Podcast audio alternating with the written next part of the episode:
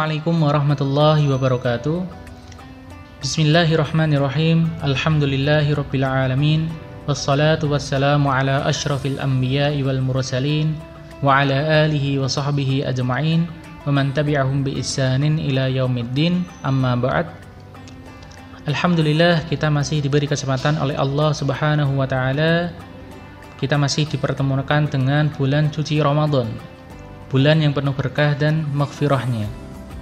Di bulan suci Ramadan ini, marilah kita senantiasa meningkatkan iman dan takwa kita kepada Allah Subhanahu wa Ta'ala, karena itulah tujuan asyamu fi Ramadan, sebagaimana yang Allah kalamkan di dalam surat Al-Baqarah ayat yang ke-183. Allah Ta'ala berkalam, A'udzu billahi minasyaitonir rajim. يا أيها الذين آمنوا كتب عليكم الصيام كما كتب على الذين من قبلكم لعلكم تتقون Wahai orang-orang yang beriman, telah diwajibkan atas kalian asyam, berpuasa, sebagaimana diwajibkan orang-orang sebelum kalian la'allakum tattaqun supaya kalian bertakwa kepada Allah. Dan di bulan suci Ramadan ini marilah kita senantiasa memperbanyak amal ibadah kita, amal soleh kita, terutama membaca Al-Quran. Karena sungguh amat besar fadilah dan pahala orang yang membaca Al-Quran. Bahkan kita membaca satu huruf saja di dalam Al-Quran itu dinilai oleh Allah dengan 10 kebaikan. Karena Rasulullah Shallallahu Alaihi Wasallam pernah bersabda yang diriwayatkan oleh Al Imam At-Tirmidzi, "Man qara'a harfan min kitabillah falahu hasanatun wal hasanatu bi asyri amsalihha." La aqulu alifun harfun walakin alifun harfun lamun harfun wa mimun harfun. Rasulullah Shallallahu Alaihi Wasallam bersabda, siapa saja yang membaca satu huruf di dalam kitab Al-Quran maka dia mendapatkan satu kebaikan yang itu dinilai dengan sepuluh kebaikan. Kata alif lam mim itu bukan satu huruf, akan tetapi alif satu huruf, lam satu huruf, dan mim satu huruf. Maka sungguh sangat besar pahala orang yang membaca Al-Quran, wabil khusus di bulan suci Ramadan ini. Dan semoga amal ibadah kita di bulan suci Ramadan ini diridhai oleh Allah Subhanahu wa taala. Amin ya rabbal alamin. Tayyib sembari menunggu berbuka puasa, saya ingin sedikit menceritakan suatu kisah ahli puasa yang Allah angkat dan muliakan sebab amalan puasanya. E, kisah ini diambil dari kitab An-Nawadir karya Syekh Syihabuddin Ahmad bin Salamah Al-Qalyubi rahimahullahu taala. Diceritakan kisah sahabat Abu Yusuf yang makam beliau diziarahi oleh Rasulullah Shallallahu alaihi wasallam dan sahabat berkat amalan puasanya. Beliau dikenal sebagai orang yang waro dan bertakwa kepada Allah. Meskipun orang yang mengenal beliau itu adalah orang yang fasik dan pendusta. Ketika memasuki 10 hari di bulan Dhul Hijjah, sahabat Abu Yusuf ini sempurna menunaikan puasanya. Meskipun beliau waktu itu berada di padang Sahara yang tandus. Bersama Abu Yusuf, beliau memasuki kota Turtus dan menetap beberapa lama di sana.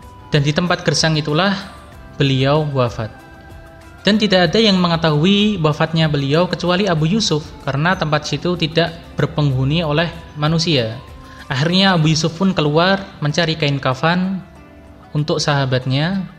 Lalu ketika kembali di tempat tersebut, betapa kagetnya Abu Yusuf karena melihat banyak orang, kerumunan banyak orang menziarahi sahabatnya, mensolatkan, mengkafani sahabatnya. Padahal sebelumnya tidak ada satupun yang berpenghuni di tempat tersebut.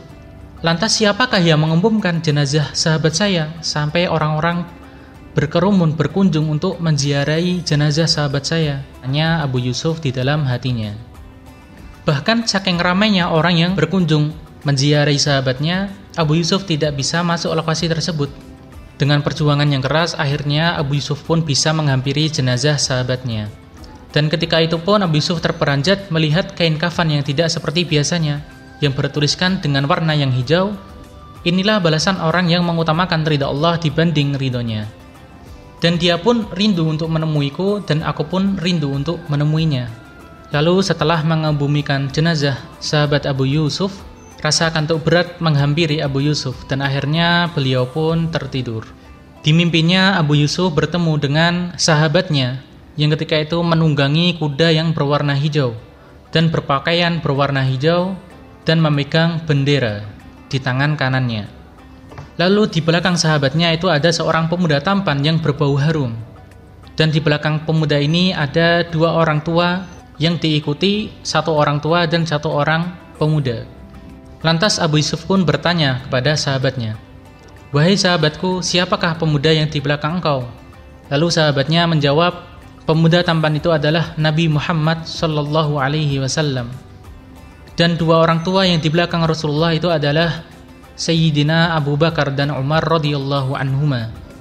Dan orang tua dan satu pemuda itu adalah Sayyidina Uthman bin Affan dan Ali bin Abi Thalib radhiyallahu anhuma.